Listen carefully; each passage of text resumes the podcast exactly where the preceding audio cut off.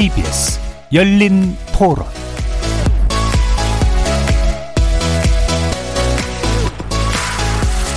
안녕하십니까. KBS 열린 토론 정준희입니다.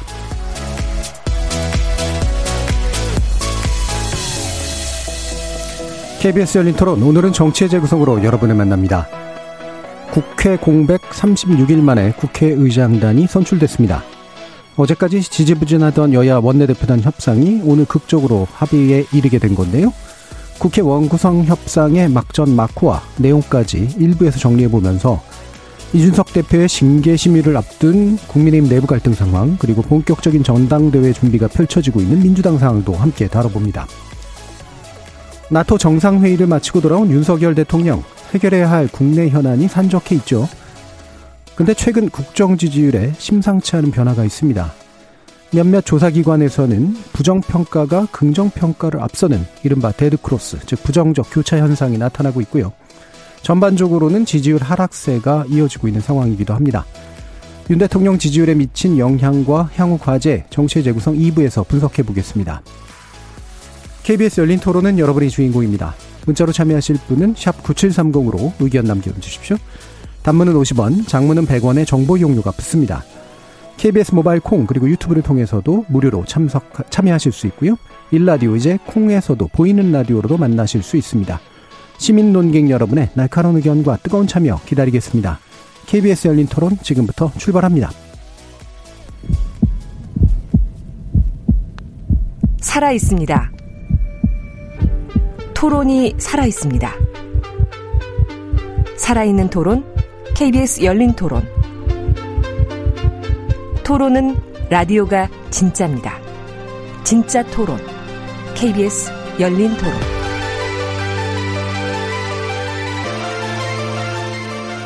정치를 보는 색다른 시선, 정치의 재구성 함께 해 주시는 네 분의 논객 소개해 드립니다. 국민의힘 전남 순천, 순천 당협위원장이시죠? 천하람 변호사 나오셨습니다. 네, 전남 순천의 천하람입니다. 하헌기 전 더불어민주당 상근부 대변인 자리하셨습니다. 네, 민주당 하헌기입니다. 최수영 시사평론가 함께 해 주셨습니다. 안녕하세요. 최수영입니다. 김주루 변호사 나와주셨습니다. 네, 안녕하세요. 김주루입니다. 자, 어, 이게 사실 되게 저희 어, 프로그램 진행하기 얼마 전에 어, 결정이 된 거라 어, 이게 참 저희 작가님들도 힘들고 준비해 주시는 분들도 쉽지 않을 것 같은데요. 되게 시시각각 바뀌는 그런 상황인데 그래도 국회의장단 꾸려졌습니다. 아, 민주당 김지표 의원이 5선으로 의장으로 선출됐죠. 주요 합의 내용 중에는 상임선 위원장 선출을 여야 합의로 하기로 한 내용으로 보이는데요. 어, 기본적으로 이 협상 내용 어떻게 평가하시는지 최수영 평론가님 먼저 말씀 주시죠. 그러니까 이번 협상을 보면서 저는 북한 핵 협상보다도 더 치열하고 예. 더 아주 격렬했던 벼랑 끝 협상이었다. 예. 그러니까 벼랑 끝 협상에서 타결은 이 극적으로 이루어지죠. 그러니까 사실은 그렇지만 완성되기 전에 완성감이 좀 떨어지는 이른바 개문 발차 예. 예. 협상이라고 하면 음. 봐야 될 겁니다. 일단 아, 일단 문은 열어놓은 채 버스는 출발했는데 이거 어떻게 나중에 노선을 잡을지 또 승객들의 그 탑승 문제는 어떻게 할지 이런 것들이 좀 아직 남은 과제인 것 같은데 어쨌든 어, 민, 그 국민의힘 입장에서는 여당이 됐는데 6월 1일 날 지방선거에서 아, 국민들이 분명히 이제 국, 어, 윤석열 정부의 성공을 위해서 우리 힘을 몰아달라 해서 그런 국정 안정론에 힘을 실어줬는데 예. 그 이후에 한 달 동안 진행된 것이 당의 내용밖에 없었고 음. 그리고 이제 말하자면 국회에서도 협상하는 모습들이 분명히 정부 여당인데 아니 저희 소수당이에요. 우리 소수당 힘이 없잖아요. 음. 라는 듯한 모습으로 그 계속 일관하는 거는 그런 국정 운영에 무한 책임을 진 정부 여당으로서 그건 국민들 눈에도 이거는 뭔가 책임이 좀 덜 책임 의식이 좀 부족하지 않느냐 그런 인상을 충분히 줬다는 게 부담이었고 그다음에 민주당은 분명히 지금의 당은 저 정권은 잃었을지라도 그다음에 분명히 이제 지금 야당인데도 사실 따지고 보면은 국회 내에선 제1당의 지위를 가지고 있지 않습니까? 네. 그런 것들에 대한 어 정말 어떤 혹시나 발목 잡기가 더 간다면은 이거는 지금 많이 이제 사실 지금 중도가 국민의힘을 떠나간다고 해도 그 떠나간 중도가 민주당에 안착하지 않거든요. 예. 그것은 민주당도 대한정당 수권정당으로 가는데 지금 상당한 걸림돌이 되고 있다. 그럼 뭔가 스탠스를 바꿔야 한다. 이 절박감이 작용해서 두 어떤 이해와 요구가 맞물린 건 같은데 저는 그럼에도 불구하고 지금 이게 과연 이 여진이 그냥 개문발차 형태로 가면서 나중에 아 제대로 이게 안착이 될까 하는 점 우려는 사실 있습니다. 그럼에도 불구하고 일단 떠났다는데 저는 일단 어, 방점을 좀 찍고 싶어요. 싶고 싶고요. 그다음에 중요한 건 이제 이런 상황에서 극적인 타결을 했지만 과연 실질적으로 정치 이막을 어떻게 음. 보여줄는지 사실 그게 양당 지도부가 가진 고민의 핵심이 아닌가 싶어요. 예. 이런 게 이제 사실 결정은 하긴 했는데 많이 결정한 것 같지 않은 결정에 네. 가깝잖아요. 김준일 변호사님. 애초에 이제 국회에서 쌈박질은 할 수 있습니다. 네. 원래 다투라고 있는 공간이고 합법적으로 서로 간의 갈등과 논쟁과 뭐 비타협적 주장이 오고 갈 수 있는 게 국회이긴 한데 최소한의 명분이 있어야 되는 거거든요. 이게 명분이라는데 명분이 아니라 그냥 단순한 어 그들만의 정치인들만의 이권 다툼으로 보이게 될 경우 명분이 없기 때문에 길어질수록 여야가 모두 약간 곤란한 상황이 되는 겁니다. 그러니까 어, 사실은 상임위원회를 어떻게 할 것이냐, 뭐 하반기 원구성에서 특별위원회를 몇 개를 설치할 것이냐, 중요한 논제이기 때문에 토론할 수 있습니다. 충분히 아직도 토론할 시간이 필요로 한다는 걸 긍정할 수 있는데 그거랑 이제 각종 청문회 및 의장단 선출을 꼭 연계해야 되냐 여기에 네. 대해서 설득력이 굉장히 없었기 때문에 이 부분은 양쪽 모두 뭔가 협상의 카드로 이 문제를 사고하려고 했던 거지 실제로 국민들 입장에서 보면 이건 왜 안 하고 있느냐라는 물음이 이제 나올 수밖에 없었던 거고요. 그래서 양쪽 모두 특별히 자신들의 명분 없음이 이제 한 달 이상 지속될 수 없다는 걸 알고 이제 변화를 준 정도가 아닌가 싶습니다. 예, 예. 자, 그러면 뭐 두 분께도 더 여쭐 텐데 뭐 평가도 해 주시면서요. 오늘 보면 양당이 다 엄청 양보한 티를 냈잖아요.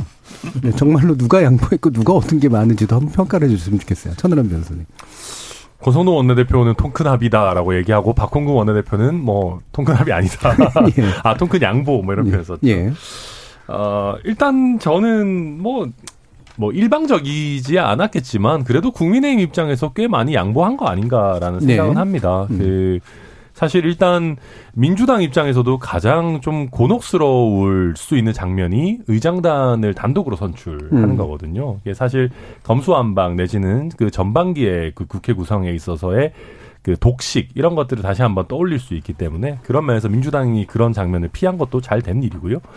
또 저는 오늘 오전에 그 의총을 하면서 권성동 원내대표가 그 의원들 모아놓고 그런 얘기를 하더라고요. 뭐 샤우팅이 어떻고 뭐 피켓팅이 어떻고 네. 그런 얘기를 했어요. 우리가 뭐 투쟁을 해야 되니까 음. 합의가 안 되면.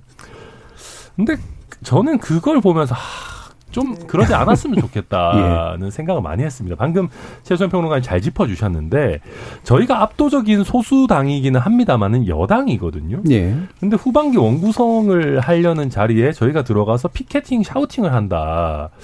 이거는 국민들이 봤을 때 이게 뭐 아직까지 너무 야당 멘탈리티로 정치를 하려는 거 아닌가라고 비춰질 수 있어서 저희 입장에서도 그런 장면을 피한 것 자체가 큰 소득입니다. 네. 그래서 양쪽 다 나름의 소득이 있는 장면이었기 때문에 뭐 저뭐 음. 뭐 어느 정도는 잘 절충해서 일단 뭐 개문 발차이긴 합니다만은 그래도 문을 안 연 거보다는 낫지 않나 네. 뭐 생각합니다. 하원기 부대 저는 뭐 통큰 합의, 뭐 양보 이런 표현을 쓰는 건 좀 민망하긴 합니다. 이게 음. 지금 마이너스가 제로가 된 거거든요. 제로에서 플러스가 된 게 아니라 이제 겨우 출발선에 섰습니다. 이를테면 합의 내용인 의장당 성출 지금 뭐 공동으로 하고 상임위원장 선출할 때는 합의해서 한다. 이거 그냥 원칙대로 한다는 얘기지. 그렇죠. 뭐 특별한 협상이라고 볼 수가 없습니다. 그래서 예. 이걸 지금 누가 합의하고 양보하고 이런 문제가 아니라 서로 치킨 게임을 하다가 드디어 출발선에 섰다. 이렇게 평가를 하고요. 저희 같은 경우에는 법사위원장 문제를 합의 이행을 하지 않아서 실제로 공전하게 만든 데 대한 책임이 있다. 이런 비판에 대해 수용합니다. 그래서 지금 비대, 그, 법사위원장을 넘기기로 했고, 사개특위를 다시 요구하면서 서로 약속을 좀 지키자라고 요구한 네. 상황이거든요. 그래서 일단은 각 당에서 원내대표 간에 어, 합의했던 상황. 이 합의라는 건 결국 국민 앞에 약속했던 것 아니겠습니까? 약속을 했던 것을 지키는 선에서 좀 세부사항을 논의해 나가야 되지 않을까 이렇게 네. 평가를 합니다. 그래서 지금 너무 뭐 서로 양보했다고 이렇게 피하라는 건 되게 국민 앞에 민망한 일이다 이렇게 네. 평가합니다. 제가 조금 더 한, 발, 한 발짝 더 나가서 솔직해지면은 사실 음. 지난 한 달간 협상 있잖아요. 사실 양당 지도부 다 알고 있었어요. 쟁점 없다는 걸 알고 네. 있었어요. 네. 18개 상임위 어떻게 나눌지도 음. 사전에 다 합의가 됐고 사실 쟁점 없었는데 다만 이쪽에선 사개특위, 이쪽에선 법사위원장께 얘기를 하는 건 네. 뭐냐면은 양쪽 다 핵심 지지층의 눈치를 본 거죠. 그래서 음. 진전이 안 된 것 뿐입니다. 근데 저는 여기서 이제 이게 또 반복될 수 있기 때문에 이제 뭐 물론 이, 저, 이 국회 안에서 반복이 안 되겠지만 다음 때에서도 왜 반복이 될 수 있기 때문에 대통령, 지금 현재 5년 단임제 이런 지금 선거구제 하에서는 어떤 한 정당이 의회를 가질 수도 있고 어떤 한 정당이 대통령직을 가질 수도 있어요. 양 상위 상이하게 가질 수 있어요. 이번 사태처럼 나타날 수 있는 거니까 꼭 대통령직을 가진 정당이 다수당이 되는 건 아닐 수 있어요. 예. 그러면은 이 앞으로도 계속 이렇게 반복돼야 됩니까? 그러니까 저는 사실 우리가 저는 이번에 사실은 그 정말 우리 조금 더 좀더 진전된 합의가 나왔어야 되는 게 정치의 복원, 정치의 귀환이 좀 필요했는데 예. 사실 그것까지 못한 것이 대단히 아쉬워요. 그러니까 이런 데서 진짜 협치나 배려가 빠져, 존중이 빠져버리면 그 다음에 남는 거는 갈등, 양극화, 그다음에 극단밖에 없어요. 그러니까 이것 이 점을 이번 그 한 50일간을 소진해서 우리 정치가 좀 비싼 값을 주고 사실 배운 건데 이게 앞으로도 이런 데 대한 좀 그 대안은 아니겠지만 좀 보완책들 그다음에 정치가 선진화돼야 된다. 이 물음표는 굉장히 전 던진 이번 사태였다고 예. 생각합니다. 예. 평론가님께서 이제 핵심 지지층의 눈치를 본 게 결국은 그렇죠. 가장 본질이다라고 이제 보신 건데 예를 들어 민주당 지지층 같은 경우에는 법사위원장 다시 넘겨주마 이제 이게 눈에 보여요. 국민의힘 핵심 지지층은 어떤 게 그 주된 변수였다고 보세요? 뭐 사개특위겠죠 아무래도. 음. 네, 그게 말씀하셨지만 이게 사개특위가 저도 뭐 사실 뭐 좀 합의하고 그냥 해도 되지 않나 저는 개인적으로 그렇게 네. 생각하는데. 네.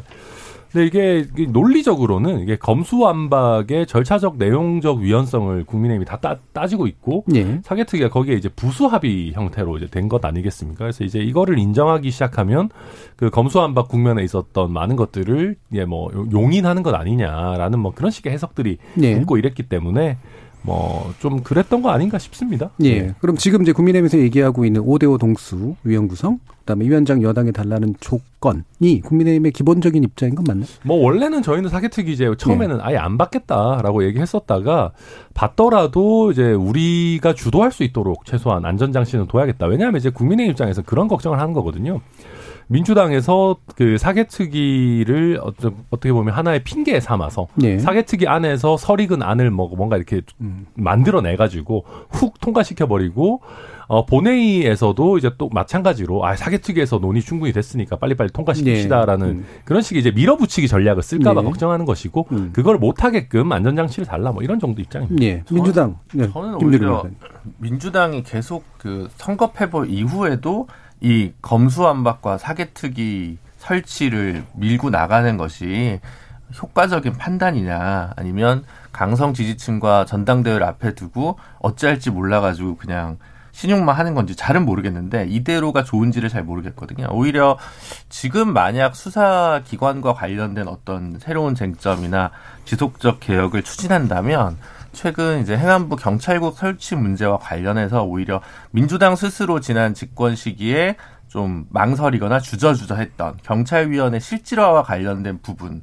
경찰국을 대신해서 경찰위원회가 더 합의제 실질적인 합의제 네. 행정기관으로 우뚝 설 수 있도록 하는 것을 하반기 핵심 의제로 삼는다면 모를까 사개특위 설치해서 중수청 설치 방향으로 가는 것은 선거 패배에서 특별히 배우지 못하는 결론으로 가지 않을까라는 생각이 음, 많이 그러니까 듭니다. 그러니까 기존한 이제 중수청 설치라든가 이런 건 접고 네. 오히려 경찰위원회 쪽을 이제 제대로 좀 하는 것이 현실적이다. 네. 네. 민주당은 어떻게 생각할까요? 이미 검경 수사권 조정에 관한 법은 통과가 됐고 네. 통과가 된 거를 보완해야 하기 때문에 논의는 해야 합니다. 그래서 사기 특위 관련 문제도 원래 국민의힘에서는 안 받겠다고 했잖아요. 네. 아까 전에 말하면은 이거는 받으면 뭐 검수완박을 동의하는 게 되기 때문에 안 된다라고 했는데 동의하는 게 되고 말고를 떠나서 법은 통과가 됐기 때문에 국회 입법기관에서는 부수 입법 향후 입법 보완에 대해서 논의를 하는 게 원칙이고 의무입니다. 예. 근데 거기에 대해서 전혀 뭐 별다른 입장을 안 내놨다가 어쨌든 지금은 약속을 지켜서 사개특위 구성까지는 받아줄 수 있다. 그 구성에 대한 세부적인 사항에서 우리가 좀 주도권을 가지겠다라고 하는 건 예. 일단은 한 발 진 일부 한거 아니겠습니까? 여기에 대해서는 민주당도 평가할 필요가 있고요. 음. 협상을 함에 있어서 방금 김준우 변호사 얘기했지만은 민주당이 그것을 처리하는 과정에서 너무 급하게 처리한 면이 있고 심지어는 제도를 형해화시키는 어떤 꼼수를 펼치기도 했습니다. 이를테면 위장탈당 같은 경우에는 명백하게 그런 어떤 비판을 받을 수 있는 부분이죠. 이 때문에 이 부분에 대해서는 민주당도 좀 열어놓고 너무 상대 당을 정쟁의 대상, 뭐 발목 잡는 대상 이렇게 보는 게 아니라 서로 지금 특히 이 사법 체계 전반에 대한 뭐 개혁, 구성, 뭐 변화 이런 거에 대해서는 지금 여야를 떠나서 뭐 중요하게 논의돼야 되는 부분이지 않겠습니까? 예. 그래서 이거는 조금 통 크게 받아들일 필요가 있다. 저는 그렇게 봅니다. 예. 음, 그러니까 사법 체계의 변화에 있어서 되도록이면 무리수가 안 생길 수 있는 방안을 어떻게 이제 마련할 것이냐. 이게 이후에 특히의 논의 과정이 됐으면 좋겠다라는 그런 말씀이시네요. 자, 7086님께서 남의 것을 내 것이라 우기다. 그래, 너 가지고 대신 다른 거 해줘 하는 민주당이나 주고받기는 제대로 하지도 못하는 국민의힘이나 모두 한심합니다. 싹 다 물갈이하고 싶은 마음입니다. 라는 말씀도 주셨습니다. 자, 그러면 살짝 넘어가서요. 자, 이준석 대표 이야기가 벌써 몇 달째 진행되고 있는데, 어, 드디어 이게 뭐 운명의 날이 될지 심판의 날이 될지 모르겠습니다만, 목요일로 일단 징계 심의가 어, 예정돼 있습니다. 상당히 뭔가가 분위기가 잡혀가는 듯한 그런 느낌이어가지고요. 이 부분 김준우 변호사님 먼저 한번 언급 주시죠. 제가 뭐 이제 방송가에서 이렇게 돌면서 음. 평소, 평소에 제가 이제 잘 모르는 보수 패널 분들이랑 이렇게 들리는 얘기를 종합해 보면 좀 이준석 대표한테는 좀 차가운 분위기가 좀더 예. 감지되는 건 맞는 것 같습니다만 음. 제가 그냥 제가 징계위원이라면 어떻게 생각할까라고 고민을 해보면 경찰이 그 김성진 대표 접대를 제공했다고 주장하고 있는 김성진 대표가 지금 경찰에 소환돼서 조사를 한 번 받았고 내일 한 차례 더 조사를 받는 것으로 알고 있습니다. 그래서 이 새로운 조사 때문에 국면이 좀 변화한 지점이 있고 그렇다면 징계 대상이나 범위 검토해야 되는 것들이 좀 넓어졌기 때문에 오히려 이것 때문에 이번 주에 예정된 징계위에서 그대로 또 징계가 결정되지 않고 조금 더 추이를 지켜보는 결정을 할 수도 있지 않을까라고 조심스럽게 저는 예측하고 음. 있습니다. 네, 최승현 평론. 그 저는 사실 그 어떤 목표를 향해 쭉 가던 지금 열차에 약간 지금 속도의 변화가 생겼다고 저는 네. 봅니다. 그러니까 7월 7일이 종점이라고 봤는데 제가 보기에 약간 변수가 생긴 게 뭐가 있냐면 지금 뭐 후반기 2부에 다룰 예정이긴 합니다만 윤석열 대통령의 지도가 데드크로스에 접어들었다는 네. 여론조사 평가들이 많잖아요. 여론조사 분석들이.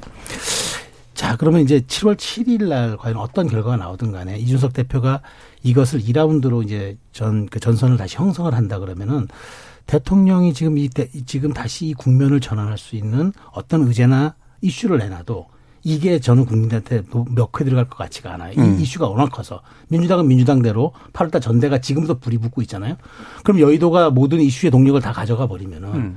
대통령이 뭘 가지고 국민들에게 다시 한번 어, 그러니까 100일 내가 이 저 허니문 기간에 성과를 내겠다고 국민들에게 호소하겠습니까? 저는 그게 좀 하나 그러니까 변수가 하나 생긴 것 같고 또 네. 하나는 지금 이렇게 여권 내부가 이렇게 균열을 치닫는데 7월 7일 날 어떤 결과가 났던들 이준석 대표가 과연 승복을 할까요? 저는 그 가능성이 많지 않다고 봅니다. 예. 어떤 결과가 나오든지 간에 경우의 수는 징계 없음이 있을 수 있고 징계 결정 연기가 있겠고 또 하나는 경고가 있겠고 그다음에 이제는 당원권 정지가 네 가지 경우의 수가만 남은 것 같은데 저는 그렇기 때문에 오히려 이게 조금 약간 유야무야의 형식으로 갈 수도 있고 조금 예. 시간 벌기로 다시 갈 수도 있다. 음. 저는 그러니까 김준우 변호사님의 분석과 제가 음. 조금 비슷한데 걔는 달래지만 음. 조금 비슷한데 어, 네. 저는 이제 그렇게 해서 이거는 여권이 지금 그 전의 상황이라 그러면은 밀어붙일 수 있는 동력이 있었는데 저는 제가 보기에 지금은 조금 타이밍적으로나 여러 가지 이후에 정무적 상황이 녹록치 않기 때문에 음. 이 부분을 한번 다시 한번 뭐 누가 제가 주어는 없습니다. 그러니까 전체적으로 다시 한번 고민해야 되는 타이밍이 아닌가 네, 싶어요. 네, 주어를 일부러 없애신 거 아니에요? 윤리위의 독립성을 의심하는 발언이 그러니까 있었고요. 주어는 없었어요. 윤리위의 독립성을 정확하게 인정하는 가운데서 예. 법리적 판단하에서 조금 더 연기될 수 있다는 취지죠. 예, 네. 예, 예. 그래서 이제 교회는 다르시긴 한데 예. 그래도 상황 변화가 좀 있을 수도 있다라고 예, 예, 하는 이제 그런 말씀으로는 대충 분위기로는 일치하는 부분도 있는데 아 지금 이제 그 이순석 대표 같은 경우 최근 발언들 보면 이게 고, 일종의 고슴도치 전략 같은 것들을 이제 쓰고 있잖아요. 이대로 곱게 못 죽는다라고 네. 하는 그런 태도이기 때문에 근데 최근까지는 이제 당 대표 비서실장이 사퇴했고 이게 이제 그 이른바 어 윤 대통령과 연결고리가 끊어진 것이다라는 해석도 많았었기 때문에 이게 이제 며칠 새 또 바뀌는지도 또 뭐 모르겠습니다만 천남 변호사 의견 좀 여쭙죠. 그 사실 저도 알 수가 없습니다. 당내에서도 정말 만나는 사람마다 의견이 다 다르고요. 예. 다뭐 내가 윤리위원이랑 얘기해 봤는데 근데 윤리위원도 여러 명이잖아요. 그렇죠. 이게 뭐 윤리위원 전수 조사를 하는 사람은 지금 없기 때문에 음. 저도 사실 좀 깝깝한 상황이고요. 근데 이제 일단은 대통령과의 관계가 끊어졌다라는 해석은 나올 수밖에 없었던 환경인 네. 것 같습니다. 음. 아무래도 이제 박성민 비서실장이 가지고 있었던 상징성이나 음. 실제 대통령과의 그 깊은 관계가 있는 분이거든요. 뭐 에피소드를 하나 공개하자면은 실제로 이분이 그 선거 당시에도 조직 쪽을 담당하면서 전국의 당협을 돌면서 당협위원장들과 그 당시 후보 사이에 통화를 시켜주고 뭐 이런 역할을 하셨습니다. 예. 실제 저도 이제 옆에서 뭐 그런 음. 것들을 이제 지켜보고 했는데 저한테는 어, 천 위원장이야 뭐 대통령이랑 통화 자주 했으니까 뭐 안 해도 되지 뭐 이런 식으로 하고 넘어가셨는데 아 당시는 후보였군요. 음. 아무튼 어쨌거나 그럴 정도의 분위기 때문에 어, 뭐, 그런 게 나오는 거는 사실인 것 같고, 그리고 지금 이준석 대표가 나름대로 뭐, 지지율 상승시킬 수 있다, 뭐, 이런 식의 발언들은 하고는 있지만, 이, 뭐, 며칠 사이에 대통령 내지는 대통령과 가까운 분들과의 사이가 극적으로 좋아지거나 이런 키는 뭐, 좀 기대하기는 쉽지 않지 않을까. 예, 예. 근데 다만 말씀하신 거죠. 두 분의 어떤 그 실제 윤리위 판단에 있어서의 필요성과 이 정무적인 관점 이런 것들 다 봤을 때 음. 연기 카드를 아마 윤리위 쪽에서도 생각을 안 하지는 않을 거다. 음. 근데 잘 모르겠습니다. 이제 당내에서는 이 국면이 길어지는 것 자체가 그래. 예. 독이 된다라는 의견도 굉장히 많기 때문에 예. 뭐 어떤 방향성을 가지고든 뭐 아무튼 뭐 모든 것은 윤리위에 달려 있고 솔직히 저도 잘 모르겠습니다. 네. 그러니까 이제 지금 이준석 대표가 뭐 고슴도치 같은 전략을 쓰고 있긴 합니다만 비담 주머니론을 다시 꺼내든 것 같은 느낌은 아무래도 지지율의 하락 경향을 환기시키는 그런 의미가 좀 있었던 것 같고 어, 당내에다가 이제 어떻게 할 수는 없는 것 같은데 그래도 결정적인 어떤 판단의 축은 윤 대통령에서 나올 수 있다라고 보는 그런 행동들이 좀 있는 것 같은데 하원기 부대변인 어떻게 보세요? 전뭐 이준석 대표의 비담 주머니로는 이제 안 믿고요. 선거 예. 때뭐 그 결국 후드티 이런 거였지 않습니까? 예. 결, 선거 결과도 보면은 꼭 이준석 대표 예측대로 된 것도 아니고 음. 그래서 뭐 그 얘기는 안 믿는데 지금 어쨌든 간에 이 지지율 하락 국면에 있어서 이준석 대표가 책임이 아예 없지는 않습니다. 왜냐면은 최근에 이준석 대표가 보여준 모습들 있지 않습니까? 이를테면 배현진 최고위원과의 어떤 갈등 장면 이런 것들을 보면 꼭 뭐 윤핵관 혹은 뭐 윤석열 대통령 측 인사들의 견제로만 벌어진 일은 아니고 본인이 당 대표로서 어, 좀 적절한 태도를 보였느냐라고 네. 하면 그렇지는 않습니다. 음. 좀통 당대표라고 하면은 당을 추스리고 통합하는 어떤 태도를 보여야 하는데 자기 혼자 이겨 먹으려고 하는 그런 장면들이 많이 연출이 됐어요. 앞에 계신 천하람 위원장이나 뭐 다른 청년 인사들도 제가 알기로는 방송에 나와서 윤석 대표를 옹호하는 발언들을 많이 했는데 그게 뭐 윤석 대표 개인을 옹호한 거겠습니까? 어떤 혁신이나 세대 교체로 대표되는 그 아이콘이 밀려날까봐 한 건데 본인이 그런 식으로 행동하면은 스스로 그 명분을 훼손하는 거다라고 네. 생각이 들고요. 윤석열 대통령 같은 경우에는 윤석 대표한테 너무 좀 노골적으로 지금 각을 세우고 있는 것 같아요. 박성민 전 어, 비서실장이죠, 이제. 박성민 전 비서실장이 하필 이 타이밍에서 사퇴한 건 사실 논리적으로 어떤 뭐 정치적으로 납득할 만한 이유가 따로 떠오르지 않고 윤핵관들의 어떤 뭐 견제 이런 문제들도 보면은 너무 노골적이죠. 그리고 윤리 같은 문제는 이미 악수를 제가 봤을 땐 뒀습니다. 이 난리를 쳐놓고 징계를 안 하면 안 하는 대로 뭐 국민들 입장에서는 지금 누구 사람 놀리냐고 할 거고 그렇다고 이렇게 난리를 쳐놓고 뭐 경고 정도로 주면 그럼 경고 줄 건데 왜 이렇게 질질 끌었냐가 될 거지 않겠습니까? 그렇기 때문에 이 문제를 계속 연기하다가는 어, 국민의힘 지지층이 엄청 필요해 할 거다라는 생각에서 빨리 매듭을 하는 게 더 중요해 보인다라는 생각입니다. 예. 그럼 다시 김준우 변호사님께 아까 이제 그 얘기도 해주셨으면 네. 지금 경찰 수사 쪽이 사실은 불투명할 것이다라는 게 중론이었는데 네. 되게 좀 막 얘기들이 좀 나오고 있잖아요. 그렇죠. 그게 네. 굉장히 변화가 돼서 음. 사실은 이제 이제 접대의 폭과 진위 여부에 대해서는 횟수에 음. 대해서는 뭐 시시비비는 있겠습니다만 어쨌든 어, 제보를 했다고 하는 김성진 대표 의 주장에 의하면 2016년 시점까지 접대가 지속됐다가 뭐 선물일 수도 있고 뭐 식사일 음. 수도 있고 뭐 여러 가지 있겠습니다만 그러다 보면 이제 공소시효가 또 남아 있는 부분이 돼버리고 예. 포괄일제로 그러다 보니까 그 전에는 이른바 성접대가 있었다고 어 이제 공방이 진실 공방이 오갔던 시점은 뭐 형사법적으로는 시효가 다 지난 것이기 때문에 뭐 그거와 관련돼서는 어 사실 징계 대상으로 다루기도 어려웠던 문제이고 오히려 이제 올해 초에 있었던 김철근 정무 비서 정무실장인가요? 정무실장. 네, 정무실장의 투자 각서가 가진 이유가 네. 무엇이었냐를 중심으로 논쟁이 됐었는데 이렇게 되면 조금 더 들여다 봐야 되지 않냐라고 될 음. 수밖에 없게 됐고 그래서 뭐 김성진 대표의 진술에 대한 진위 여부는 끊임없이 공방이 될 수밖에 없습니다만 이 그에 대한 일차적인 판단은 경찰이 할 수 있을 것이고 음. 경찰이 만약에 검찰의 기소 의견으로 송치를 한다면 어, 당 차원에서는 그 정도는 충분한 또 징계의 근거가 풍부해지는 장면이기 때문에 약간의 시차를 두는 것 그리고 어차피 이 문제가 뭐 더 길어지는 것이 좋지 않다라는 어 천하람 변호사님 얘기는 뭐 100번 타당한 얘기지만 어떻게 보면 추석 밥상 전에만 해결이 된다면 또큰 문제는 아닐 거다라고 생각할 수 있기 때문에 8월 한 달 좀더 예. 지속될 수 있을 거라고 보여집니다. 아직 초복도 안 됐는데 추석 밥상을 얘기하십니까? 근데 먼 거 같은데 또 사실은 또 그렇게 또 멀지만 않습니다. 예. 경찰 수사라는 게좀 예. 이렇게 좀 오래 걸리다 보면. 네. 근데 저도 차라리 수사 결과가 나왔으면 좋겠어요. 정말로. 음, 차라리. 예, 음. 이게 누구 뭐 좀 납득할 만한 근거가 있어야지 이게 뭔가 당원들이든지 당내에서 뭐가 좀 이게 납득을 하고 되지.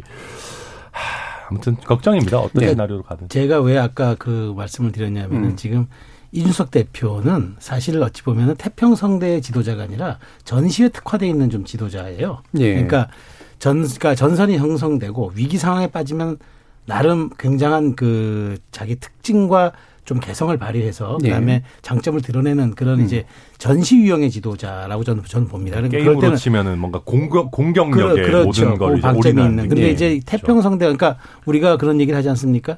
말 위에서 나라를 얻었어도 말 위에서 나라를 다스릴 수는 없다라는 얘기를 하는데 이준석, 이준석 대표가 태평성대에 왔으면은 이것을 이끌어내는 또 융합과 포용의 리더십이 있어야 되는데 제가 예. 왜 이런 말씀 드리냐면 좀 전에 비단 주머니 나는 계책이 있다라고 얘기했잖아요. 아니 정부 여당이라고 하지 않습니까? 여당의 대표면은 그런 비단 주머니 이미 꺼내놨어야죠. 위기 상황이 오기 전에 위기가 되지 않도록 했었어야죠. 근데 이렇게 본인의 위기가 닥치니까 나는 또 이런 계책이 있어요라고 얘기하는 거는 정말 일종의 무책임이고 오히려 그 청년 정치가 희화화되는 저는 예. 그런 사례가 될 수도 있다고 보기 때문에 그래서 저는 그 분석을 왜 드리냐면은 지금 다 이렇게 서로가 입장이 제각각 상이하고 어지러울 때는 원칙으로 돌아가는 방법이 있습니다. 물론 윤리 징계가 경찰 수사와 연동되는 건 아닙니다. 품위 유지에 관한 문제지만 뭐 이것을 입증할 수 있는 그래도 최소한의 근거라도 있지 않겠습니까?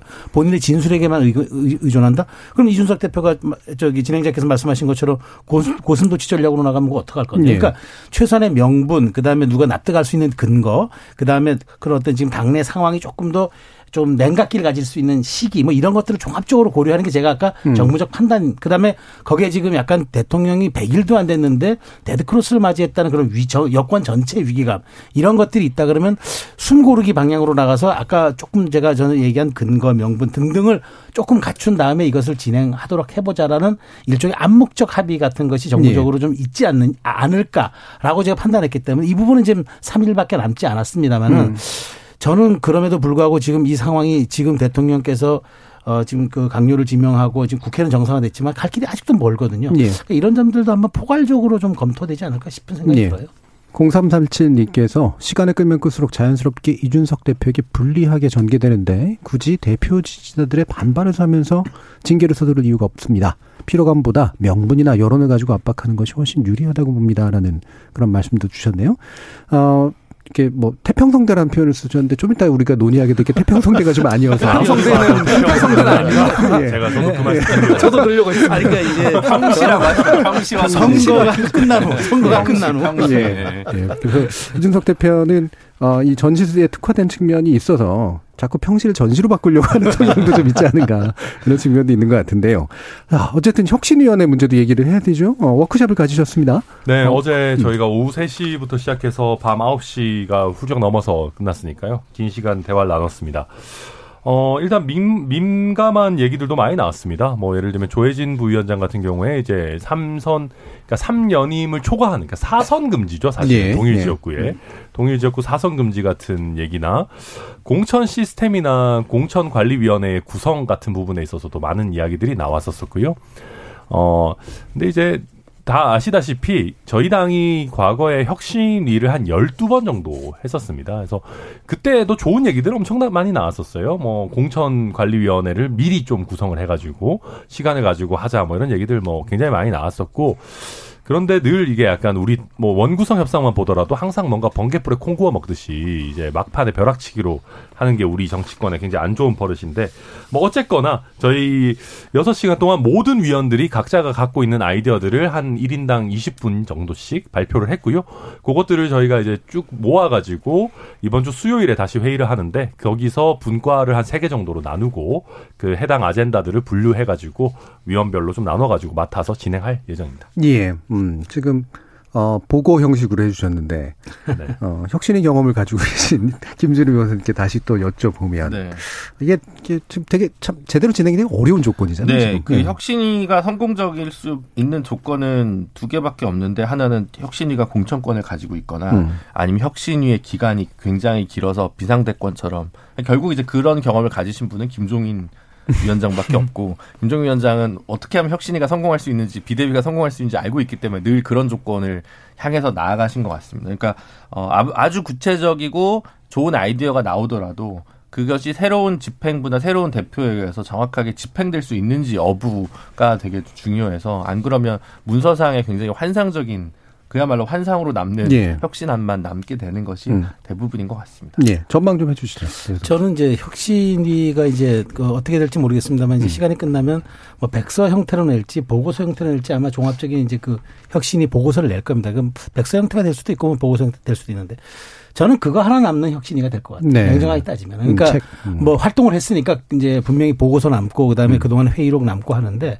그것이 저는 과연 이제 다음 총선 날을 앞두고 새 지도부에게 지침서가 될 수 있을까? 네. 우리가 정말 그 이 당의 혁신을 방, 잡는 방향이 돼서 공천제도를 개혁하고 그다음에 당이 어떤 식으로 또 중도를 확장해내고 그다음에 당의 내부에 우리가 어떤 뭐그 삼선 뭐 연임 금지라든가 뭐 하는 이제 일종의 룰 같은 것도 좀 만들어내고 저는 뭐 참고서는 될 수 있을지언정 그것이 정답이 될 수는 없을 거라고 봅니다. 이게 정치 네. 현실이 그랬습니다. 언제나 어, 선거가 다가오면은 그 동안에 여러 가지 백가쟁명식의 이야기들은 그 이야기로 그치고 결국에는 주도 세력을 지니고 그 다음에 다그 그 당시에 있을 여론조사 혹은 국민의 흐름의 방향 그다음에 뭐 이른바 시대 정신이라고 하는 각 당, 각 당이 주장하는 어젠다 뭐 이런 것들에 맞춰 가지고 공천제도나 사람 물갈이가 이루어지지 이게 물론 모범 답안일 수는 있으나 저는 참고서 형태로 음. 마무리될 가능성이 매우 높을 것이다. 네. 전망합니다. 저도 그런 우려를 매우 강하게 갖고 있기 때문에 음. 저희도 이제 마지막에 그냥 책 내는 거 이전에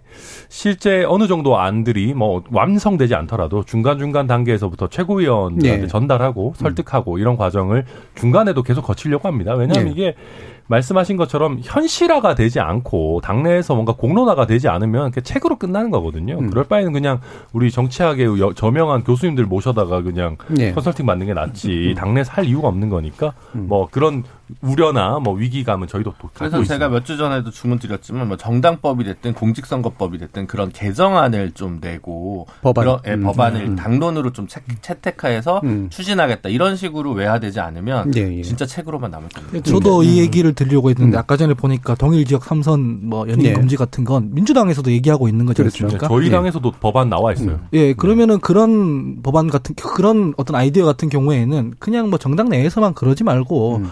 이미 합의할 수 있는 건 여야 합의로 한번 추진해보자라는 태도의 변화까지 이어지면 국민들이 어떤 공감을 할 수 있을 것 같아요. 아, 저게 그냥 말잔치, 책 내기 위한 게 아니라 실제로 뭔가 실현될 수 있겠구나라는 생각이 들지 않겠습니까? 그런 태도의 변화도 좀 기대해 본다라는 네. 말씀드립니다. 정당, 정당이 어떤 제도의 불가역성을 갖기 위해서는 그것이 제도화되고 법제화되지 않으면 안 되는데 음. 지금 각 당만의 힘으로만 할 수 없잖아요. 그러면 네. 양당이 공이 저 교집합이 되는 부분들 가지고 그거를 입법화하는 방법은 있겠으나 사실 양당, 그러니까 거대 우리 우리 정당의 역사상 대부분 대표가 바뀌고 그 다음에 지금 민주당이 사실은 이재명 후보냐 아니냐에 가는 가는 것도 공천권을 갖는 대표기 때문에 그렇잖아요. 네. 그렇기 때문에 불가역성을 가지지 못하는 것은 제가 보기에 수험생 입장에서는 참고서에 그칠 수밖에 없다라는 네. 말씀을 드리는 겁니다. 예. 그럼 민주당의 원래 이제 그 지금 전당대회를 혁신 전당대회를 좀 해보겠다라고 했던 안 중에 이제 사실 그 내용이 좀 있었는데 사실은 바깥에서 보기에는 또 어, 지금 현재 여러 가지 그 당내 투쟁이 벌어지고 있는 이유 중에 하나가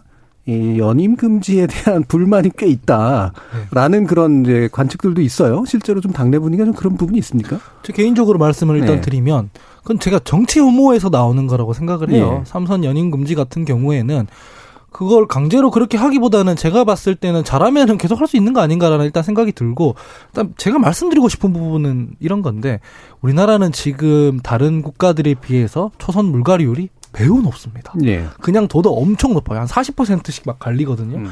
삼선 연임금지 굳이 안 해도 엄청 많이 바뀌기 때문에 그런 식으로 꼭 접근할 필요는 없어 보인다는 생각이 들어요. 그러니까 어, 뭐 당내에서도 뭐 세 번 했으면 이제 다른 지역구 무조건 가야 되는 건가? 그, 그 지역구에도 한계가 있지 않습니까? 그런 거는 이제 사실 본질을 건드리는 건 아니거든요. 뭐 비례성을 높이는 선거제도 개혁이라던가 선거, 선거제도 개혁에서 나아간 개헌론이라던가 이렇게 나아가야 하는데 너무 이제 사람을 바꾼다라는 거에만 집중하고 있으니까 이게 동의가 안 되는 사람들이 많고 삼선 연임 금지 같은 경우에는 꽤 이 얘기들이 나온 지 오래된 어떤 의제입니다. 그럼에도 항상 번번이 이제 엎어졌던 경우가 이런 것 때문이거든요. 예.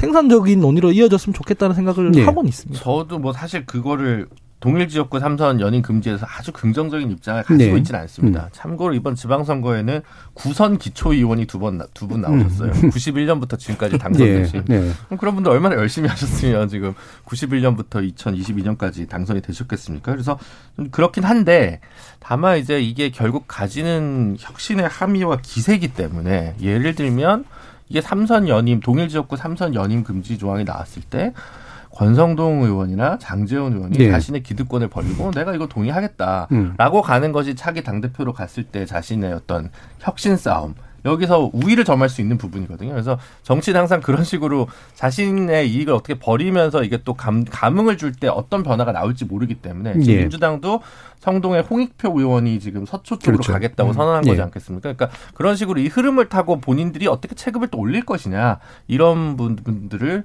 좀 고민해 볼 필요도 있지 않을까 싶습니다. 예. 그럼 살짝 궁금한 거 이게 당연 당규 수준에서는 이제 뭐 큰 무리는 없는 것 같은데 법 수준에서까지 성사가 될 수 있다고 보세요? 예, 근데 그 음. 위헌 소지 그 기초단체장이 이제 삼선 제안이 있고 그 부분 아마 합헌이 났던 걸로 저는 얼핏 네. 기억을 하고 기초 단체장은 네. 그렇죠. 그래서 네. 단체장과 물론 이제 그 의원이 또 가지는 음. 성격이 다르기 때문에 음. 이쪽은 규제가 가능하고 이쪽은 안 된다 이렇게 됐는데 그거는 정말 헌법재판관이 그때 그때 어떤 네, 정치적 정치관을 네. 갖고 있냐에 있어서 좀 달라지는 부분이 있고 근데 삼선 금지면 삼선 사선 금지면 모르겠는데 동일 지역구라는 전제가 달았을 때 네. 이게 아마 소수 의견 보충 의견 이런 식으로 아마 헌재에서도 의견이 좀 갈리지 않을까라는 음. 생각이 좀 듭니다. 저는 그 문제에 있잖아요. 조금 더 본질적으로 넘어가. 가면 뭐 국민의힘 같은 경우에는 당협위원장으로 표현되고 민주당에서는 지역 위원장으로 표현되는데 선거 끝나고 나면 이 지역위원장들이 책임을 안 집니다. 지방선거 공천의 지역위원장들이 엄청 영향력을 많이 행사해요. 근데 선거에 패배하면 중앙당 지도부만 물러나서 비대위 구성하고 끝내버리거든요. 이런 게 이상한 거예요, 사실은. 지역위원장들이 그 지역에서 선거에 패배했으면 책임지고 물러나고 새로운 사람들이 한번 거기서 도전해볼 수 있는 시스템을 만드는 게 더 중요하다고 저는 생각을 합니다. 예. 이렇게 사람을 키워내는 시스템이나 책임지는 정치에 대해서는 고민 안 하면서 그냥 나이 들고 뭐 이제 오래 했으니까 이제 나가야 된다? 그런 거는 제가 봤을 땐 굉장히 정치 혐오적이다라는 네, 생각이 네. 들어요. 알겠습니다. 자, 이 부분하고 연관 지어서 그래서 이제 민주당 전당대회 논의를 좀 더 해봤으면 좋겠는데 현재 뭐 대부분이 이제 이재명 당 대표의 어떤 성사 가능성의 문제로 집중이 돼 있긴 합니다만 97그룹의 등장과 함께 이제 이게 친명 반명의 구도처럼 이제 비춰지는 현상이 일단 하나 나타나고 있고요. 여기 이제 박지원 비대위원장이 이제 출마 의사를 밝혔으나 못하게 된 상황이 이제 벌어졌습니다. 이것도 이제 묘한 이제 분위기를 좀 남기고 있는데 평가 좀 해주시죠, 최수영 변호사님. 글쎄, 저는 그 이재명 그 어, 의원이죠.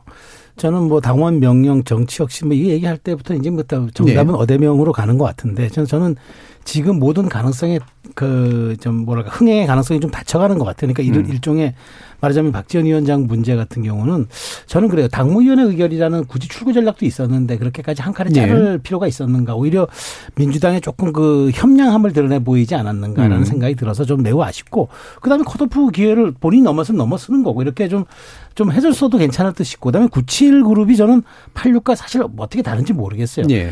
그냥 97도 어찌 어찌 보면 지금 50대 초반 86은 50대 후반 차이인데 과연 그것이 어떤 경계를 섰는 게 뭐가 있느냐. 그다음 꺼내놓는 담론과 의제가 사실은 중요한 건데 그런 게 보이지 않는 일종의 말하자면 어떤 당연직 세대 교체라면 저는 예. 그 감흥이 있을까. 저는 어쨌든 남은 민주당의 그 흥행 요소 하나는 그렇다면은 이재명 후보와 1대1 구도를 만들어내는 세대 교체론으로 한번 이것이 프레이밍화할 수 있느냐. 예. 그러면은 저는 제가 보기에 굉장히 가능성이 있을 것 같고 그렇지 않는다면은 차라리 지금 뭐 가능성은 닫았지만 이재명 대표로 쳐놓고 형식은 그렇게 가고 내용은 집단 지도 체제 화하는 쪽으로 한번 방법을 물꼬를 트는 게 오히려 현실적이지 않을까 싶어요. 예. 여러 가지로 흥행 요소는 그런 데 있다라고 말씀 주셨지만 그 부분은 아닌 것 같거든요. 그러니까요. 민주당의 결정은요. 예. 네, 이미 집단 지도 체제화하는 부분도 이재명 의원의 눈치를 봐서 뭐 그렇게 안 하겠다. 당 대표 권한 유지하겠다라고 하는 마당에 저는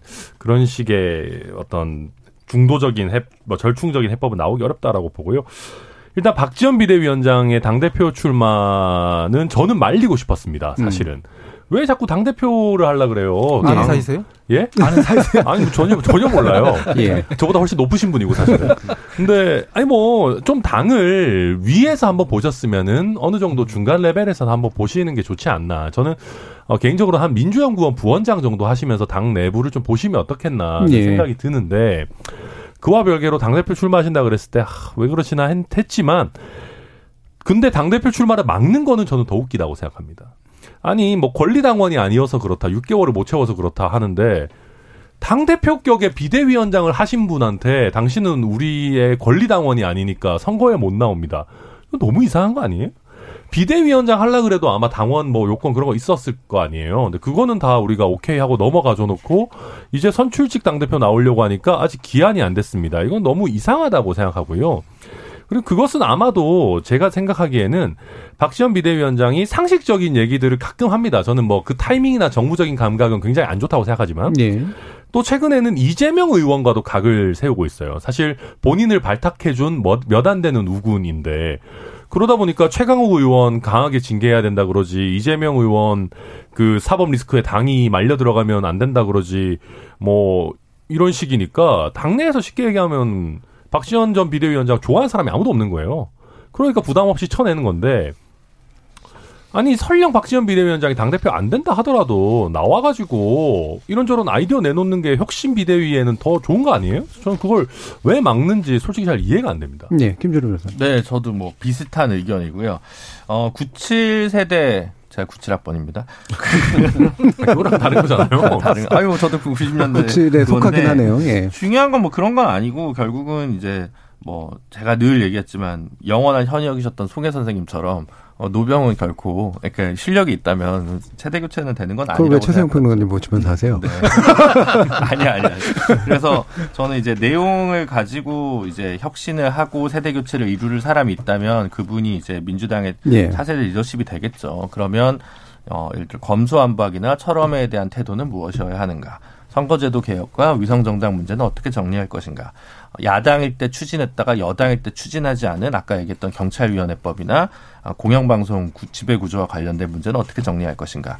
임대차 3법의 후과에 대해서 어떤 식으로 평가해서 왼쪽에서 평가할 것인가, 오른쪽에서 평가할 것인가? 그래서 이 여기에 앞으로 있는 복합 위기라고 하는 보건, 경제, 금융 위기에 대해서 민주당은 대한 야당으로서 무엇을 얘기할 것인가에 관한 비전을 얘기할 수 있는 사람이 누구냐.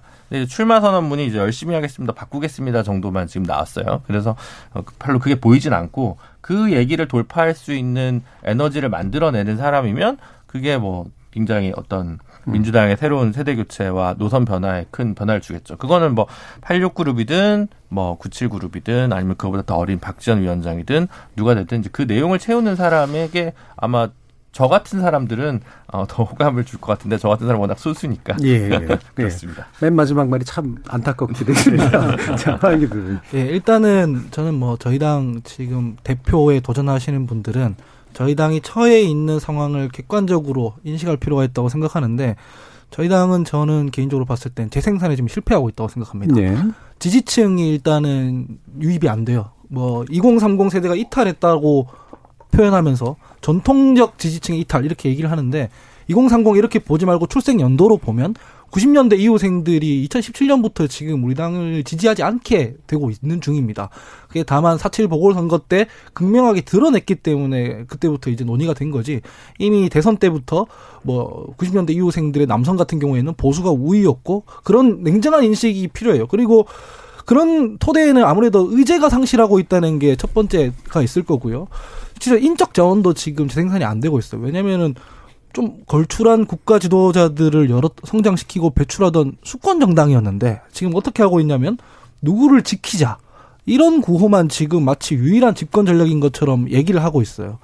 그러니까 대안을 싹 틔우는 토대를 지금 전혀 못 만들고 있고 이번 전당대회에도 뭐 이재명 의원이 나와야 되냐 말아야 되냐 같은 얘기만 하고 있다는 건 되게 냉정하게 지금 스스로를 돌아봐야 되는 문제라고 생각합니다. 그래서 대안 중심으로 얘기를 할 수 있는 후보가 있으면 어, 이재명 의원이 나오든 말든 상관없이 한번 내가 대안으로 한번 붙어보겠다 이런 태도가 필요해 보이는데 제가 봤을 때 97세대 중엔 있습니다. 이 그 뭐 일요일에 출마 선언을 했던 분 같은 경우에는 오늘 제가 언론 인터뷰를 우연히 봤는데 뭐 이재명 의원이 나와도 뭐 내가 한번 붙어보겠다라고 얘기를 하더라고요. 강원식 의원 같은 경우가 그런 태도가 필요해 보이고 박지원 전 비대위원장 같은 경우는 제가 의견이 대동소이한데 그 전 박지원 전 비대위원장의 정치 행보에 대해서 동의하냐 마냐를 떠나서 그래도 우리 당의 비대위원장식이나 했던 사람인데 그거를 출마 자체를 못하게 하는 게 과연 이게 앞뒤가 맞는지 안 맞는지 모르겠습니다. 왜냐면은 어쨌든 간에 그 사람이 민주당에 와서 쓸모가 있기 때문에 어떤 쓸모를 필요해 보라고 비대위원장이 앉혔는데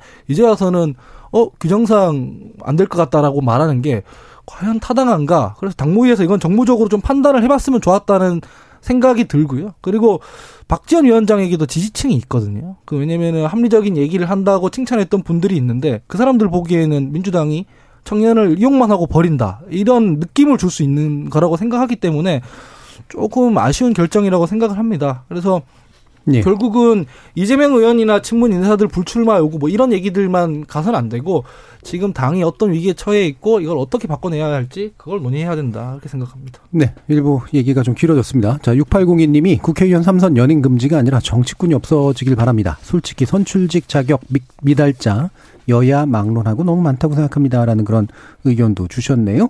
자, 1부 논의는 이 정도에서 마치고요. 이어지는 2부에서 바로 어, 지금 윤석열 대통령 국정 지지율에 관련된 논의 한번 이어가 보도록 하겠습니다. 여러분은 KBS 열린 토론과 함께하고 계십니다.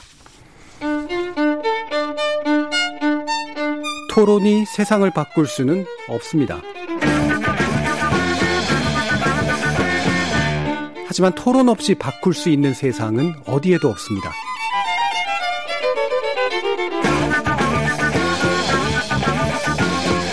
세상의 선한 변화를 갈망하는 당신. 정답이 아니라 질문의 힘을 믿는 당신. 우리 KBS 열린 토론에서 만납시다.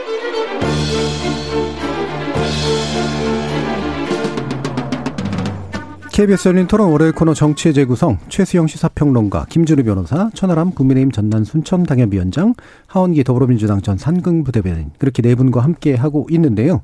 아, 본래는 뭐 청문회 얘기부터 해서 장관 후보자 임명에 관련된 이야기 먼저 하면서 진행하려고 했는데 아예 그냥 바로 국정 지지율 문제부터 먼저 얘기하고 현재 결정들이 대통령 결정들이 이런 것에 얼마나 도움이 될까에 관련된 이야기로 한번 해보도록 하죠. 최세영 평론가. 네. 음.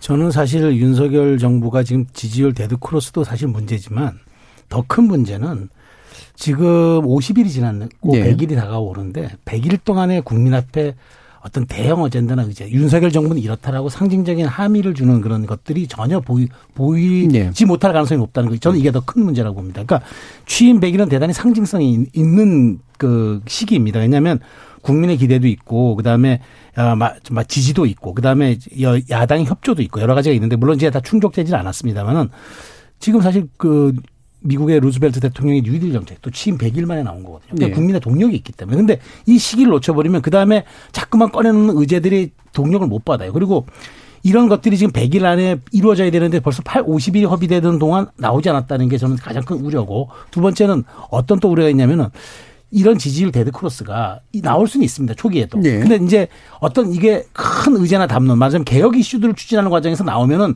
나중에 이게 보완되거나 상승할 수 있는 가능성이 있는데 그렇죠.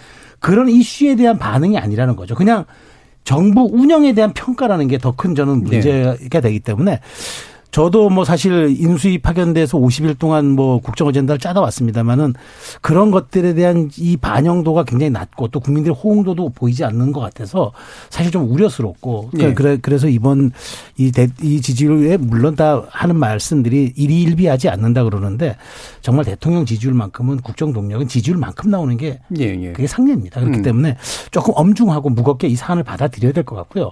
약간의 고민과 또 스탠스의 변화를 질적으로 한번 검토해 봐야 될 시기가 아닌가 싶어요. 예. 그러니까 지난번에 천하람 변호사님이 좀 바람직한 뭔가를 해서 떨어지는 지지율이면 모르겠는데 그게 아니라는 점도 지적해 주셨잖아요. 음. 예, 말씀 주시죠. 네, 뭐 비슷한 음. 얘기입니다. 역시 또그 훌륭한 사람들은 다 비슷한 관점을 가지고 있는.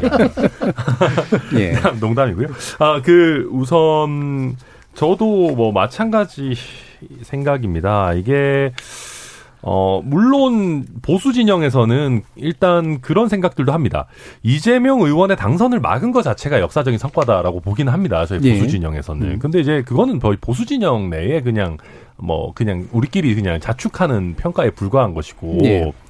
그렇다고 해서 어떤 아젠다가 없어도 되는 것은 아니거든요. 그러니까 뭐 실수를 안 한다가 목표가 돼서는 안 되는 거지 않습니까? 뭐 소득주도 성장 같은 걸 안 합니다. 우리는 이게 목표가 될 수는 없는 거기 때문에 조금 더 그 진취적인 어떤 뭔가 들으면은 뭔가 좀 이렇게 설레는 그런 얘기들이 정부에서 안 나온 지가 너무 오래된 것 같다라는 생각이 저도 첫 번째로 들고요.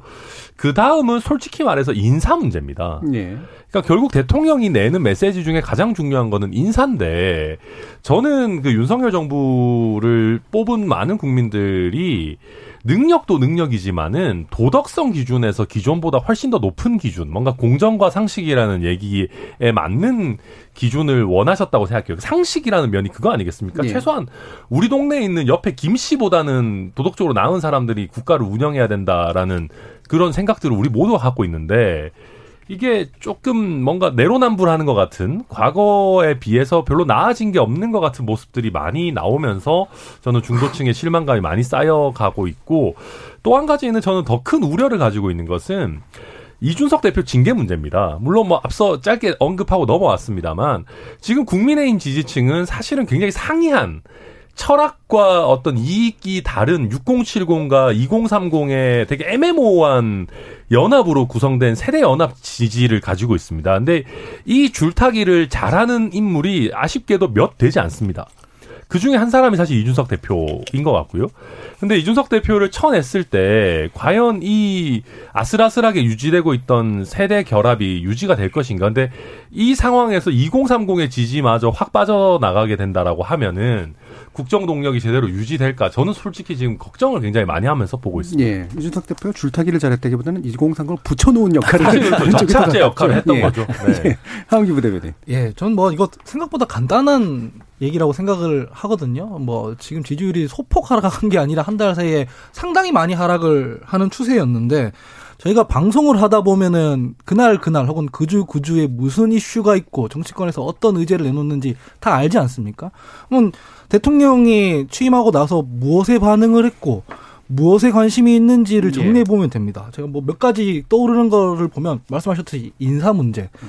국민들이 그렇게 하지 말라고 하는데도 계속 고집을 피웁니다. 일단 첫 번째. 국민들의 얘기를 안 듣죠. 두 번째는 지금 국민들이 힘든 거는 삼고라고 해서 고물가, 고금리, 고유가 뭐 이런 것 때문에 힘든데 대통령 여기에 대해서 아, 뭐 별 대책 없다 이런 얘기를 한단 말이죠. 아, 사실일 수 있는데 지금 이 어려운 상황에서 우리는 어떻게 방어하겠습니다 이런 태도가 아니라 사실 별 대책 없습니다라고 얘기를 하고 더 민감하게 반응하는 건 그 권력 장악 이런 문제예요. 일단 예. 검찰, 경찰 예. 뭐 이런 인사 그런 부분이거든요. 그다음에 저희 민주당에서는 고유가 관련해 가지고 법안을 냈는데 법안을 내도 소용이 없는 게 국회가 구성이 안 돼 있어요. 사실 집권 여당 입장에서는 빨리 국회를 구성해서 뒷받, 뒷받침할 수 있는 개혁 법안이라든가 민생 법안이라든가 이런 걸 통과를 시켜야 하는데 그걸 해야 되는 원내대표가 갑자기 필리핀 대표 필리핀 대통령 취임한다고 출장을 갑니다. 이런 면, 면들을 다 정리해서 놓고 보면 과연 이 집권 여당과 정부에서 국민들이 지금 관심 있어 하는 사항 혹은 국민들이 어려워하는 사항에 대해서 얼만큼 반응을 해주고 있고 얼만큼 피드백을 돌려주고 있는가 전혀 아니란 말이죠. 그냥 하고 있는 일이라고는 지금 권력 투쟁, 당내 권력 투쟁 또 포함해서 젊은 당 대표가 혁신하자고 하니까 그막 다리 부러뜨리려고 하는 이런 것들만 지금 이슈화 되고 있어요. 네. 어떻게 지지율이 상승할 수 있습니까? 사실은 상식적인으로 생각해 보면 너무 당연한 거거든요. 이거 분석할 게 아니라 국민들의 삶을 외면하고 있기 때문이다. 저는 이렇게 평가합니다. 네, 그러니까 경제 위기는 사실 일국의 정부가 어떻게 할 수 없는 요소긴 합니다. 고물가, 고유가, 고환율 문제에 대해서. 그래서 결과적으로 뭐 할 수 있는 그렇다고 정책 처방이 전혀 없는 건 아니잖아요. 예를 들면 뭐 코로나 때도 여러 가지 위기가 오니까 뭐 자산 가격이 하락하고 있을 때 통화 스와프를 어, 예. 미국이랑 빨리 뭐 체결한다든가 뭔가 정책 처방을 열심히 하는 노력들을 이제 보였던 겁니다. 음. 우리 뭐 기재부가 그렇게 무능한 곳은 아니기 때문에 근데 지금 이제 그러면 열심히 했는데 잘 안 됐으면 용서를 해주는데 열심히 하고 있느냐가 잘 안 보이는 거죠. 이제 뭔가 노력을 하는데 더 노력하는 것은 사정기관을 장악하고 그리고 이제 슬슬 이제 뭐 물론 선거가 끝나서 어쩔 수 없는 부분이 있습니다만 뭐 이재명 의원의 측근이나 그 문제에 관련된 문제들 뭐 이런 것들이나 아마 이제 그러면 지난 정권 때 문제가 됐던 뭐 라임이나 옵티머스 아마 이런 수사들이 좀 재개될 수 있습니다. 무슨 얘기냐면 올해 하반기 첫 집권 첫 그 해에 하반기에 국정 운영의 핵심 드라이브가 사정 국면으로 채워질 것 같다는 예감이 많이 드는데 예. 그렇게 해서는 미래지향적이라고 보기는 좀 어렵고 검찰 출신 대통령인 건 알았지만 계속 이런 식으로 갈 거냐 치안감 인사도 좀 이상하고 뭐 경찰국도 굳이 설치하고 국정원도 뭐 1급 이상 대기 발령했다는 얘기도 있고 뭐 검찰총장은 그런데 임명을 안 하고 계속 뭐 이런 식으로 이제 쭉 가다 보니까 신호가 좋게 보이지 않는 거죠. 말씀하셨듯이 뭐 인사와 관련된 문제 그리고 뭐 이준석 대표뿐만 아니라 장재원, 권성동, 김기현 뭐 그런 의원들 간의 약간 내부적, 뭐 암묵적 권력 투쟁의 문제 그리고 이제 대통령 본인이 도스태핑하면서 약간 좀 가지는 실언들이나 경제 위기 사에서 조금 약간 어 뭐랄까요 좀 외부에 드러날 때좀 고가 옷까지 해가지고 여러 가지 좀 모양새가 좀 안 좋은 김건희 여사의 최근 뭐 어, 행보까지 해가지고 여러 가지 문제가 있습니다만 기본적으로 경제 위기에 마주하는 자세를 가지고 열심히 국정을 운영하고 있냐 그 부분에 대해서 좀 어, 큰 나쁘게 점수를 보여주고 있지 네, 않나 제가 잠깐 뭐그 음. 그, 그 지금 지지율에 대한 뭐 이쪽 변명 아닌 약간 그 저그 음. 그 보호를 그러니까 약간 이제 제가 약간 해명 예, 해명을 좀 하자면은 예. 사실 윤 대통령 출범 자체가 조금 그렇게 유리하지는 않았어요. 왜냐하면 자 0.76%를 이겼다는 건 네. 아시는 사실이고 두 번째는 뭐냐면 이런 큰 선거가 끝난 박빙의 선거가 끝난 다음에 대형 선거가 없어야 되는데 음. 바로 6일 지선이 있었거든요. 그렇기 때문에 양 진영이 블록화돼 있었는데 그 블록이 깨지지 않았어요. 균형점이 네. 무너지지 않고 그 블록의 긴장감을 계속 유지하고 있었다는 게 일, 기본적으로 지지율이 조금 높, 그러니까 높게 나올 수 없는 구조적 한계를 가질 수밖에 없었고 음. 일종 지지율이 너무 저평가된 상태에서 출발했다. 그, 그 점은 제가 해명드리고 싶은데 더 중요한 건 윤, 윤 대통령이 왜 지지율 관리를 더 잘해야 되냐면은 팬덤이 없는 대통령이기 때문이에요. 예. 그러니까 이전 정부는 팬덤 지지층이 있었다는 그 문재인 대통령 아닙니까? 그렇기 때문에 어떤 약간의 스윙이 있더라도 콘크리트가 가능했는데 윤석열 대통령에게는 그런 콘크리트가 없을 수가 있어요. 그렇기 예. 때문에 더더군다나 중도 지지율을 관리를 해줘야 됩니다. 음. 그러니까 제가 앞서서는 해명을 드렸고 그래서 조금 낮은 지지율이 지금까지는 그나마 50일 사이에는 조금 변명도 될 수 있고 핑계도 될 수 있지만 지금부터 관리에 관리해야 관리해야 되는 그런 부분은 윤 대통령의 어떤 그런 생존과 관련된 문제일 수 있기 때문에 좀 치밀하게 들여다봐야 될 필요가 있다는 예. 말씀드리겠습니다. 그러니까 애초부터 이제 그 낮은 지지율, 또낮 그렇게까지 높지 않은 지지율이 형성된 건 이제 진영 대결이 이제 계속 돼 있다 보니 긴장감 계속 유지가 됐었죠. 그러니까 반대편의 지지를 끌어내긴 대단히 어려웠다라는 말씀으로 해명이 네. 되긴 네. 했는데 말씀처럼 최근에 저 여론조사 결과들 중에 나온 것들을 보면 이제 중도하고 보수 쪽에서 굉장히 많이 옮겨갔거든요. 그, 렇죠 예. 굉장히 많이 빠졌단 예. 말이에요. 그렇다면 이제 마음을 반대편만 못 얻는 게 아니다라는 네. 그런 게 돼버리잖아요. 네, 네 말씀처럼. 그렇죠. 예. 그래서 그 부분에 대한 논의가 되게 중요할 것 같은데 예를 들면 이거 뭐 여러 가지가 있습니다. 인사 문제를 얘기해 주셨으니까 김승희 후보자는 자진 사퇴 형식을 취하긴 했습니다. 그리고 박순애 후보자를 그냥 통과시켜 버렸는데 발언에서 능력과 도덕성에 있어서는 전임 정부와 비교 불가다라는 얘기를 했어요. 왜 이런 얘기를 하셨는지 저는 이해가 잘 안 가거든요. 왜 그렇다고 보세요? 전임 정부가 별로긴 했죠. 네, 뭐 별로긴 했습니다. 근데 그러니까 그렇다 해도 저는 전임 정부와 비교하는 워딩이 대통령 입에서 나오는 것 자체가 저는 별로라고 생각합니다. 예. 뭐 지나간 일은 지나간 일 아니겠습니까? 음. 그러니까 물론 이제 억울할 수는 있습니다. 지금 이제 정부를 담당하고 있는 상황으로서 예를 들면 어, 저희 같은 경우에 지금 뭐, 뭐, 검찰, 검찰 출신이 너무 많다, 뭐, 지인이 너무 많다, 뭐, 이런저런 비판을 받지만, 이 사람이 터무니없이 능력이 없다거나 자격 미달이다거나 하는 비판은 솔직히 받지는 않았습니다. 그러니까 능력 면에 있어서 어떤 뭐, 그런 비판은 거의 없었고 도덕성 문제도 뭐 이런저런 논란이 있었습니다만 과거 정부에 비해서 과연 더 심한 정도냐 뭐 그거는 이제 각자 판단의 여지가 있을 겁니다. 그래서 네. 뭐 그만큼 과거 문재인 정부에서 여러 가지 인사 관련한 문제가 많았다라는 거를 강조하는 발언이시기는 하고 보수 진영에 있는 사람 입장에서는 뭐뭐 뭐 그러려니 할 수 있는 부분도 있습니다. 근데 그렇지만 애초에 비교하는 것 자체가 약간 내로남불 논란이 되는 거고 또 뭐 좀 더 잘하려고 대통령 한 거 아니냐라는 네. 얘기가 바로 나오기 때문에 저는 대통령께서 이런 말씀은 조금 마음에만 담아두시는 게 좋지 않을까 하는 생각이 뭐 네. 그러니까 이제 검사의 언어, 변론의 네. 언어, 그리고 선거의 언어, 즉 대결의 언어에서 음. 벗어나지 못하고 있는 거죠. 이제 통치의 언어, 어, 협치의 언어, 소통의 언어를 해야 되는데 도어 스토핑에서 오늘 어차피 자진 사퇴 형식으로 취할 건데도 불구하고 우리는 괜찮다 이런 게 아니라 오히려 어 그동안 이제 나토 회의를 갔다 오고 해서 이제 그동안 좀 최종 결정을 못했는데 국민의 여러 우려를 받아 안아서 저기 판단하겠습니다라고 하는 게 맞았다고 생각하고요. 어 일부 후보자들에 대해서 국회가 비정상이어서 통과를 그냥 임명을 강행할 수도 있죠. 하지만 어 박순애 장관 같은 경우는 부총리입니다. 예. 그러면 이제 부총리급 정도는 이제 국회도 정상화되고 오늘 이제 의장단도 선출했는데 그 정도는 청문회를 거치면 아마 민주당에서도 약간의 뭐 도덕적 흠결이 있습니다만 통과시킬 수도 있었다고 저는 보여지거든요. 근데 이제 그런 걸 참지 않고 그냥 또 강행을 하나 보니까 불통의 이미지만 오히려 본인이 가져가게 되는 게 아닌가 싶어서 그 음. 부분도 좀 약간 우려가 많이 됩니다. 예. 정당이 종종 착각을 합니다.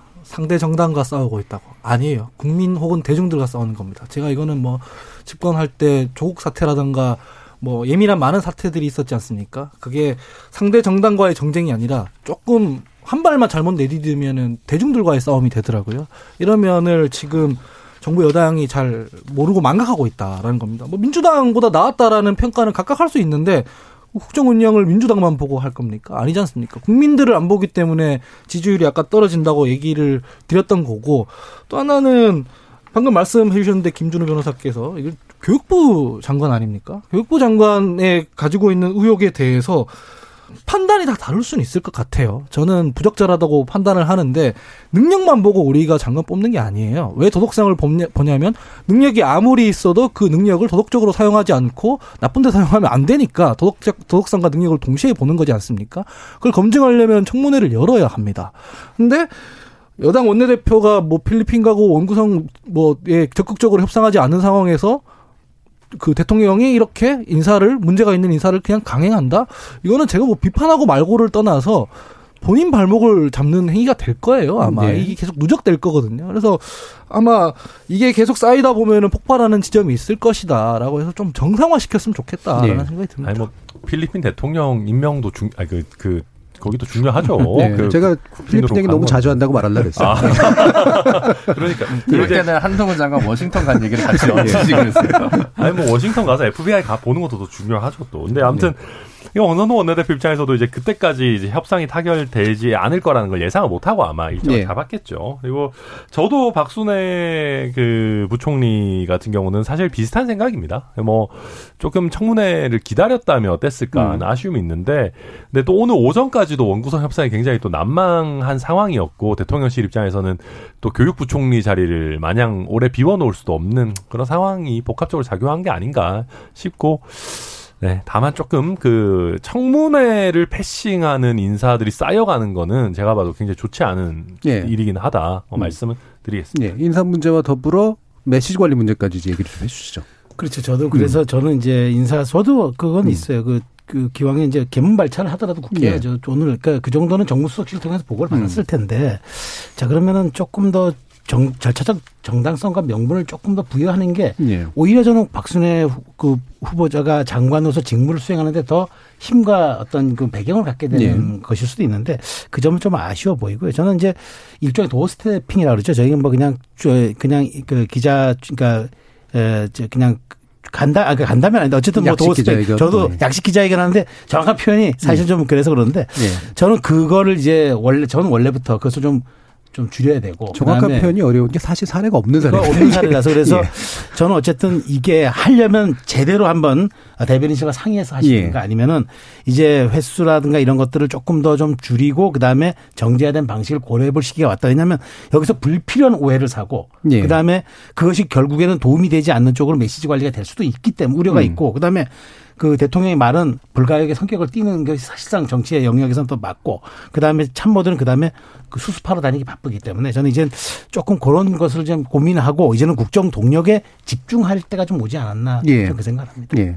자, 인사 문제, 뭐 정책 문제, 이게 결국 이제 또 홍보 문제하고도 연결이 되는데요. 어, 최근 논란이 바로 이제 나토를 홍보하고 싶었는지 behind 사진이 어, 보기에는 좀 약간 좀 그런 것들이었습니다. 이 부분까지 논란이 되자 또 이제 대통령실에서 나온 반응도 좀 석연치는 좀 않았는데 김준우 변호사님.